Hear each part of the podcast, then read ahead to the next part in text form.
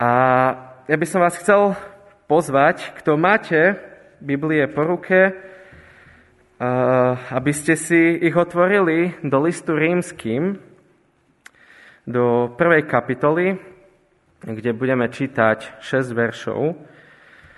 Keď som začal rozmýšľať nad tým, že o čom by som teda chcel kázať a o čom by som mal kázať, tak tie moje myšlenkové pochody začali niekde úplne inde a nakoniec sa to dostalo až do tohto bodu. A, takže budeme čítať list rímským prvú kapitolu od 18. verša kvôli kontextu, ale my sa budeme venovať veršom 21 až 23. Takže v mene pánovom rímským 1, 18 až 23. Boží hnev sa totiž zjavuje z neba proti každej bezbožnosti a nepravosti ľudí, ktorí nespravodlivosťou prekážajú pravde, veď to, čo možno o Bohu poznať, je im zrejme. Boh im to totiž zjavil, lebo jeho neviditeľnú skutočnosť, jeho väčšinu moc a božstvo možno od stvorenia sveta poznávať uvažovaním zo stvorených vecí a tak nemajú ospravedlnenie. Pretože hoci poznali Boha, a toto už je náš text, neoslávili ho ako Boha, ani mu neprejavili vďačnosť, vo svojom uvažovaní upadli do márnosti a ich nerozumné srdce sa zatemnilo. Tvrdili, že sú múdri a stali sa bláznami. Slávu nepominuteľného Boha zamenili za zobrazenú podobu pominuteľného človeka, vtákov, štvornožcov a plázov. Nachádzame sa v časti listu, v ktorej Apoštol Pavol začína rozvíjať tému o Božej spravodlivosti. A to poukázaním na to, že všetci zhrešili, zhrešili a potrebujú spravodlivosť, ktorú môže dať jedine Boh. A Pavol začína vysvetľovať evanelium, že je potrebné, aby mu uveril každý jeden človek, pretože každý je hriešný. A zároveň tam hovorí, že nikto nemôže povedať, že nepočul o Bohu, pretože celé stvorenie ukazuje na Boha. To sme mali v tých veršoch 18 až 20. A, a čítali sme to vlastne aj na začiatku v tom žalme 148. Ja sa k nemu ešte vrátim. A teda toto celé, ale aj ďalšie texty ukazujú na Boha ako stvoriteľa. Všetko, čo je stvorené, chváli Boha a deklaruje Božiu slávu, ale ľudia odmietli túto pravdu alebo ju potlačili. Presne v našom texte veľmi jasne hovorí o tom, čím alebo kým sa vlastne takí ľudia stali. A veľmi jasne text poukazuje na pôvod hriechu, v ktorom sa ako veľmi rýchlo uvidíme, nachádzame aj my, každý jeden z nás. Takže náš text začína slovičkom pretože. A toto pretože je reakciou, ako som už povedal, na tie predchádzajúce veci, o ktorých hovoril apoštol Pavol, že takí ľudia nemajú ospravedlnenia. Verše 18 až 20. A my tu máme napísané, pretože hoci poznali Boha, v skutočnosti ale ich poznanie Boha bolo len mentálne, nejaké rozumové. A to vieme, že aj Biblia pripodobňuje k rovnakému poznaniu Boha, aké majú aj démoni v Jakubovi 2. kapitole 19. verši. Nejedná sa o intimné, osobné poznanie Boha, ale iba čisto o nejaké racionálne, racionálnu vedomosť, že Boh existuje. Preto náš text hovorí, že hoci poznali, tak neoslavovali. Poznali Boha, ale neoslavovali Boha, respektíve mu nevzdávali vďaku. Náš text však pokračuje, že hoci poznali, tak upadli do márnosti a ich srdcia boli nerozumné. A brat Rohaček to možno ešte lepšie preklada, že zmárniveli vo svojich myšlienkach a a zatemnilo sa ich nerozumné srdce. Dokonca v tomto zmýšľaní falošného poznania Boha si mysleli, že sú múdri, ale pritom sa stali bláznami a tak zamenili slávu nepominuteľného Boha za iné veci. Text hovorí o tom, čo sa s týmito ľuďmi udialo a kým sa stali. Čo sa udialo? Upadli do márnosti, ich srdce sa zatemnilo a sú bláznami. A stali sa tými, ktorí poznajú Boha len vo svojich mysliach, mentálne, neoslavujú ho, nie sú vďační a zamenili slávu nepominuteľného Boha za iné veci. A presne kvôli tejto zámene bol človek, nazvime to ako transformovaný, z podoby, ktorú vytvoril Boh, že človek je stvorený na podobu Boha, na jeho obraz, a sa to zmenilo, že srdce je totálne zatemnené. Že hoci myslí, že pozná, tak v skutočnosti nepozná. A toto srdce bolo zatemnené zásadne. Že aj keď si mysleli, že sú múdri alebo rozumní, tak výsledok je presný opak. Čo má za dosledok aj to, že Boh ako tvorca všetkého bol zamenený a že treba oslavovať niečo iné, čo je za stvorením. Človeka, vtáky, plazy, štvornožce. Konec toho 23. verša.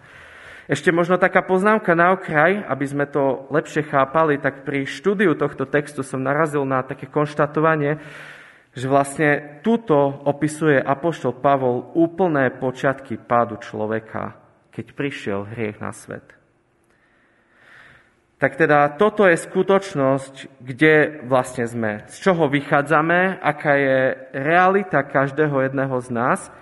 A či už si to pripustíme alebo nie, tak sme práve v tomto.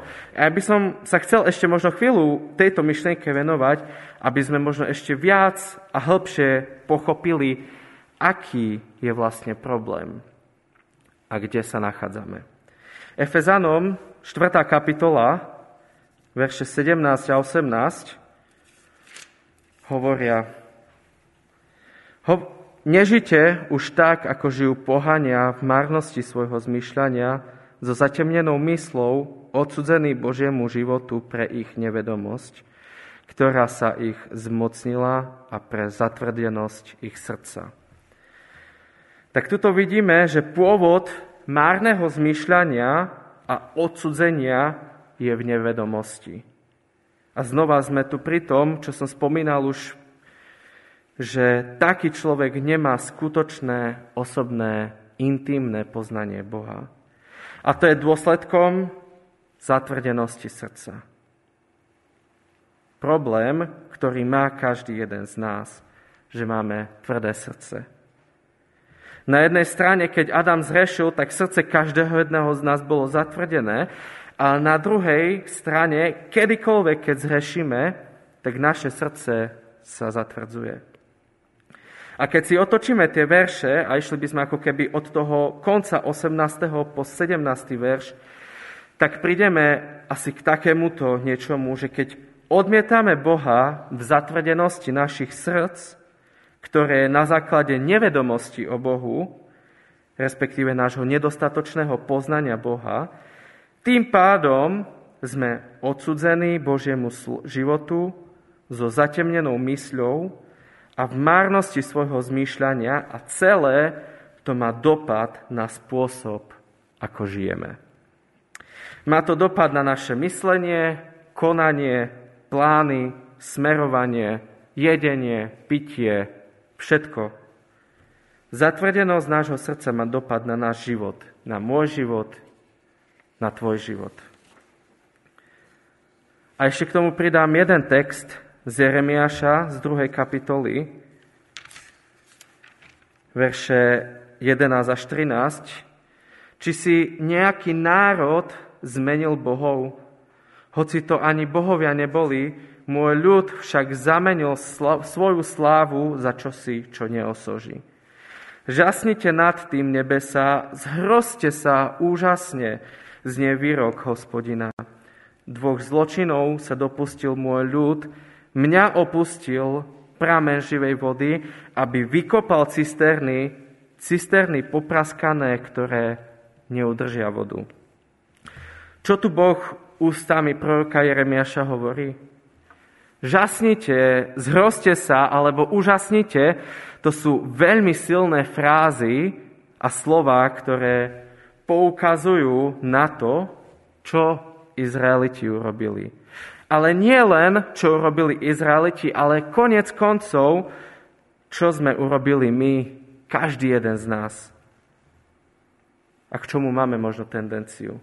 A tu máme pomenované dva konkrétne zločiny na základe tohto textu a Boh hovorí, že sme sa že sme ho opustili, to je jedna vec, a že sme vykopali cisterny, popraskané cisterny. Nemajme predstavu, že cisterny, ako poznáme v dnešnej dobe, že tento text hovorí o nejakom nákladnom aute s prívesom, ale jedná sa o cisternu, teda o jamu v zemi, ktorá udržiavala a zadržiavala vodu. Bola možno nejakým spôsobom obložená a takáto cisterna neudrží vodu a bola popraskaná. A takéto cisterny vykopávali. Takže to prvé, že sme opustili Boha. Odvratili sa od Boha, odmietli Boha. Jeho, ktorý je prameňom živej vody, toho, ktorý je darcom života a ktorý dáva zmysel životu. A to je prvý zločin. A druhý zločin je, že sme cisterny, ktoré boli ako nádoba na živú vodu, zamenili za cisterny, ktoré sú popraskané. A teda sme vytvorili alebo vykopali svoje vlastné cisterny. Odmietli sme skutočného Boha a vytvorili sme falošné božstva, aby nám dali to, čo Boh vymyslel, že nám dá len On. Živú vodu, ale žiadny falošný Boh nám nemôže dať to, čo nám dáva Boh. Nikto nám nenahradí živú vodu, ktorá vyviera v Božej prítomnosti. A tieto naše vymyslené cisterny žiadnu vodu neudržia. Nielen Božiu vodu, ale žiadnu, lebo sú popraskané. Aký devastujúci zločin ktorý sme spáchali, že sme sa odvratili od Boha, stvoriteľa všetkého, toho, ktorý dáva život a začali sme hľadať život mimo perfektného Boha. A toto sa týka nielen izraelského národa, to sa týka každého jedného z nás. Či som od malička vyrastal v zbore a chodil do všetkých cirkevných inštitúcií, ktoré sú besiedky a mládeže dorasty, alebo som nikdy s cirkvou nemal nič spoločné, či som odovzdal Bohu svoj život ako mladý, alebo som to urobil, keď som mal 50, alebo som to ešte neurobil. Každý jeden z nás bol, alebo je takýto. A z tohto vyšiel. Že napriek tomu, že sme mali vedomosť o Bohu, tak to neviedlo k oslave Jeho, neviedlo k vďačnosti Jemu, ale zamenili sme slávu Boha za slávu niečomu inému. Uctievali sme, a možno aj uctievame, iné veci nad Boha. A to sme už naspäť v našom texte v liste rímským. Takže tuto je jasne povedaný náš stav. Logicky sa teraz načrta otázka, čo s tým? Však ja toto nechcem. Dobre, to je niečo, čo bolo, ale ja sa chcem posunúť niekde inde. Začali sme tým, že som povedal, že v tejto časti začína Apoštol Pavol opisovať evanelium. Ak si ešte nenašiel význam evanelia, čo to konkrétne pre teba znamená, tak ťa chcem vyzvať, aby si sa modlil, aby si prišiel ku Kristovi, ktorý aj dnes ponúka zmenu myslenia, zmenu zo svojej vlastnej cesty, zo zamerania sa na seba, zmenu z mentálneho poznania Boha k osobnému a intimnému poznaniu, ktoré má väčšinu hodnotu a význam a ktoré jediné nás prevedie do slávy k Otcovi, do neba. Za toto zomieral Pán Ježiš, čo sme si mohli pripomínať aj minulý týždeň. Takéto rozhodnutie priniesie so sebou nové cisterny, ktoré budú schopné udržať tú živú vodu, ktorou nás chce Boh sítiť. Ak si už prežil spasenie, ak si už spoznal osobne a intimne Boha, vďaka krvi Pána Ježiša na kríži, tak tvoje srdce bolo zmenené a tvoje myslenie má byť menené skrze Božie slovo a skrze toto dennodenné poznanie nášho stvoriteľa. Tým pádom už nechodíš viac ako pohania, ktorí zamenili podobu nepominuteľného Boha za iné veci. Človek, ktorý spoznal Boha osobne, tak vzdáva chválu jedine nepominuteľnému Bohu vo všetkom, čo robí. Pretože Boh zmenil jeho srdce a zachránil ho pre seba samého. To má ale dopad na každodenný život človeka. Ak si to spoznal, teda ak si spoznal Boha osobne, intimne, tak sa to, o čom budem teraz hovoriť, veľmi jasne a bez výnimiek dotýka každého jedného z nás. A musí sa to odzrkadliť v našich životoch. V prvom rade, ak poznáme Boha, ak ho skutočne poznáme, tak ho musíme oslavovať.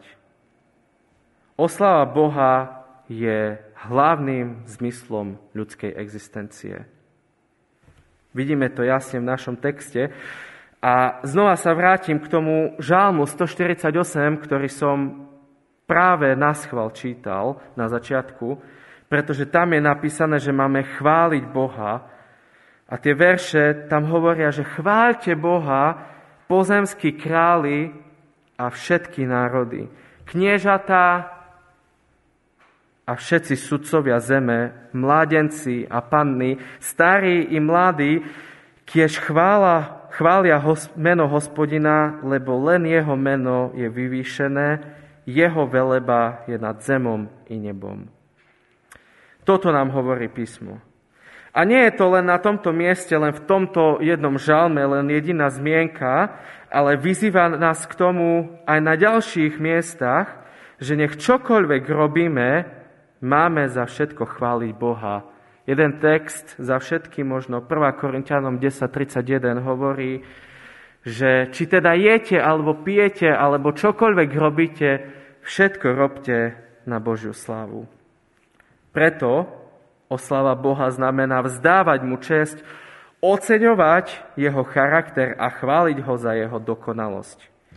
Inak povedané, máme rozoznávať Božiu slavu v našich životoch, v našom okolí a velebiť ho za ňu. Nie velebiť seba, nie velebiť suseda, rodiča, kamaráta, psa, mačku, ja neviem koho, ale velebiť Boha, stvoriteľa, pána všetkého. A s tým ale úzko súvisí aj to, že keď človek nebude oslovať Boha, keď ja nebudem oslavať Boha, tak je to tou najväčšou úražkou stvoriteľa. Keď by sme sa pozreli do skutkov, do 12. kapitoly, ja to nebudem čítať, keď sa Herodes nechal úctievať ako Boh, nezastavil ľudí, keď ho úctievali, tak prišiel Boží trest. Dostal silné bolesti, Pravdepodobne som sa niekde dočítal, že o 5 dní na to zomrel, ale text nám tam hovorí o tom, že bol rozožratý červami. Toto bol trest za to, keď Herodes nedovolil, dovolil ľuďom, aby oslavovali jeho samého a nie Boha. Stefan Charnok, Čarnok, neviem presne, ako sa to číta, povedal, citát, ak máme postoj, že je dôležitejšie, aby boli uspokojené naše túžby viac než to, aby bol oslavený Boh, vyvyšujeme sa nad Neho. Očakávame, že On podriadi svoju česť pre náš úžitok. Robíme sa nadradenejšími než Boh, ako by sme nie my boli stvorení pre Neho, ale On pre nás. A to znamená mať nízku mienku o majestatnosti Boha. Konec citátu. Osobná otázka na každého z nás je, ako oslavujem Boha. Ako oslavujem svojho stvoriteľa. Robím Boha nadradením nad čokoľvek v mojom živote?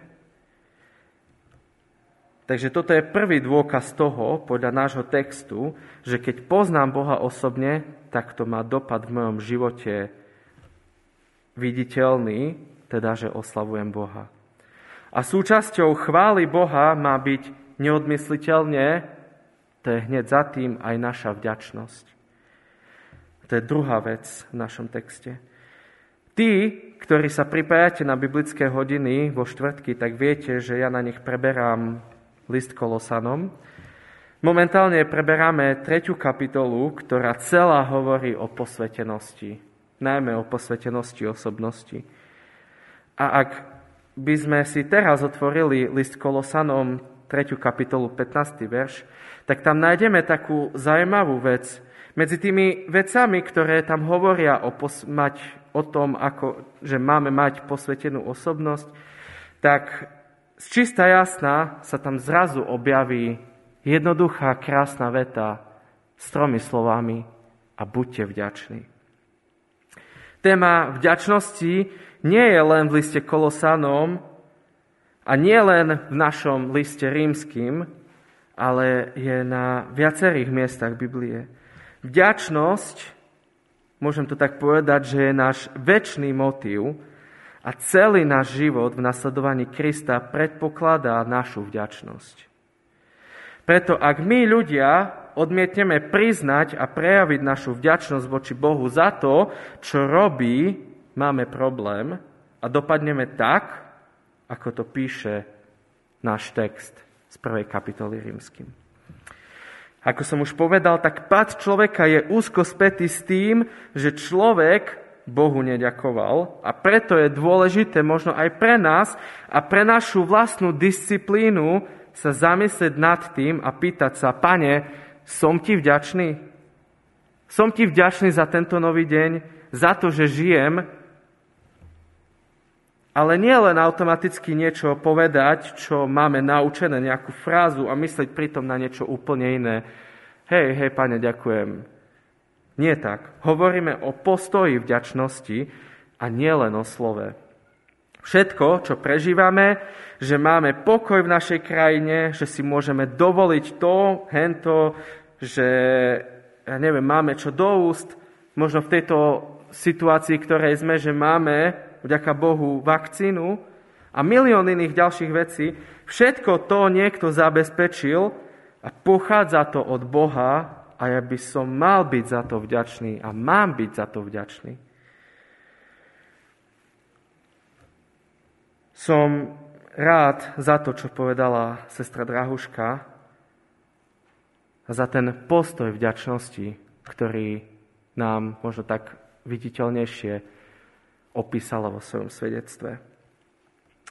Dostojevský vraj povedal, alebo povedal takú, že najlepšia definícia človeka je, že to je dvojnohé a nevďačné stvorenie.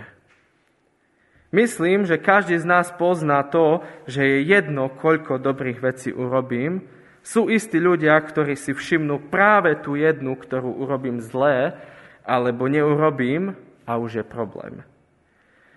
A ak tento postoj prenesieme do nášho pohľadu na Boha, že všetko, čo robí, beriem ako samozrejmosť a ani mi nenapadne sa za to poďakovať a zrovna jedna vec, na ktorú myslím a ktorú chcem teraz v tejto sekunde mi chýba, tak už šomrem a som nevďačný, pýtam sa, čo to je za Boha, ale keď mám takýto postoj, tak mám problém. A toto určite nie je alebo respektíve to určite je na mile vzdialené od toho, čo chce Boh. A ešte ďalšia vec, keď sa zameriame viac na náš život, na naše nedostatky a to, čo nemáme, tak sme v bode kritiky pri šírení nepokoja, frustrácií, odsúdení, neodpustení a neviem pri čom všetkom ďalšom. Len sa možno na chvíľku zamyslíme, aké pocity v nás ostanú pri nejakej veci, ak za ňu nie sme vďační. Alebo, bude možno konkrétnejší, pri uvažovaní nad službou môjho brata alebo sestry, ak za neho nie som vďačný alebo za ňu nie som vďačný, že to robí. Nehovorím teraz o tom, keď niekto žije v hriechu a že niekto slúži Bohu a ja nie som za službu môjho brata alebo sestry vďačný.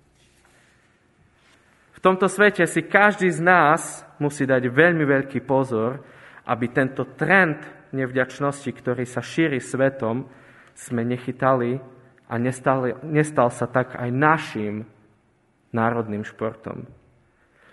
Myslím, že sa zhodneme na tom, že je v našich mysliach to, že sa patrí kritizovať a hundrať, ale ja mám byť vďačný.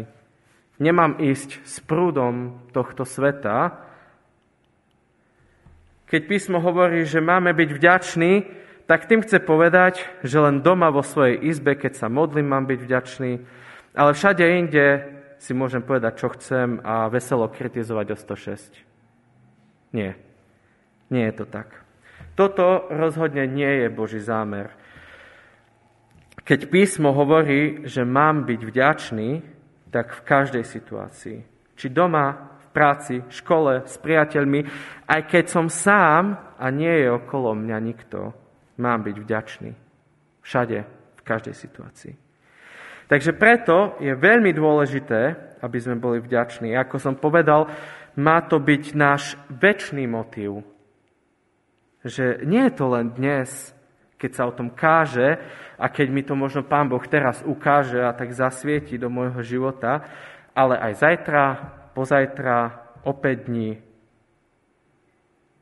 Keď prídem zás do práce ku hundranému kolegovi, alebo keď mi ujde autobus pred nosom. Každý deň. Takže to je druhá dôležitá vec, ktorá má byť v našom živote, ak hovoríme, že skutočne poznáme Boha. A treťou vecou je nezamienanie slávy nepominuteľného Boha. A to slovo sláva, ktorá tam je, je to isté, ako aj na začiatku v tom 21. verši.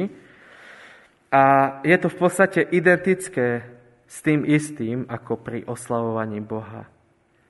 Nie nejakej veci alebo osobe patrí sláva, ale Bohu a Pánovi, stvoriteľovi všetkého. Drahý brat, sestra, priateľ, ako si na tom ty?